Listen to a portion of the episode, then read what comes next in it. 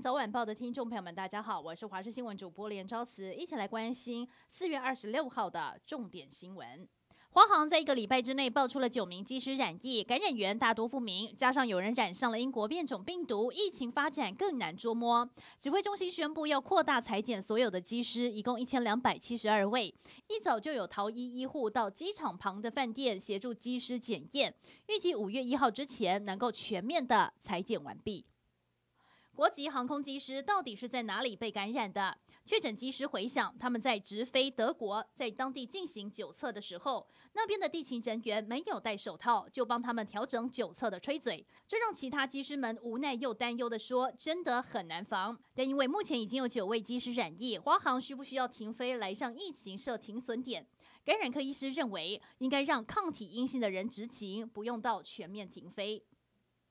桃园八德介寿路的一栋四层楼公寓，在清晨六点半窜出火苗，火势燃烧相当迅速。二楼的曹姓夫妻和儿子疑似遭到浓烟呛晕，逃生不及，被救出来的时候已经没有了呼吸心跳，送医后仍旧宣告不治。现在火调科人员要查，会酿成大火是否因为屋内堆放了大量杂物，阻碍了逃生还有抢救。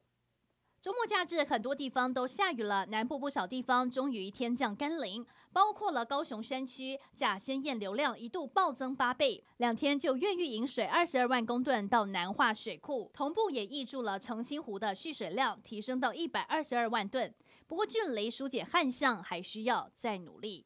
台湾不仅生育率敬陪末座，现在连婚都不想结了。根据内政部的统计数据，今年第一季只有二点八万对新人结婚，不但比去年疫情爆发的时候还要少，也不见回升的迹象。至于影响结婚的因素，除了薪资太低、工作不稳定，结婚的庞大花费也是让新人不愿结婚的原因。而更让人忧心的是，明年是虎年。根据以往的经验，台湾人不喜欢生虎宝宝，所以虎年往往是出生率最低的一年。专家就推估，明年新生儿恐怕不到十五万人。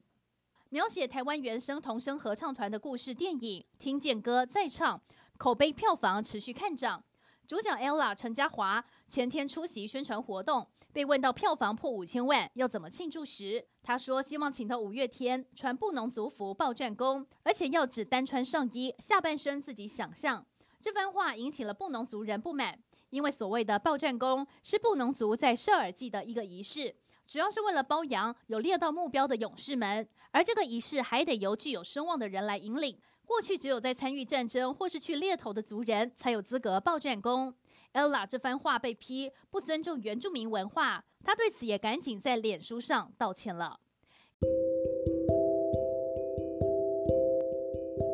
以上就是这节新闻内容，非常感谢您的收听，我们再会。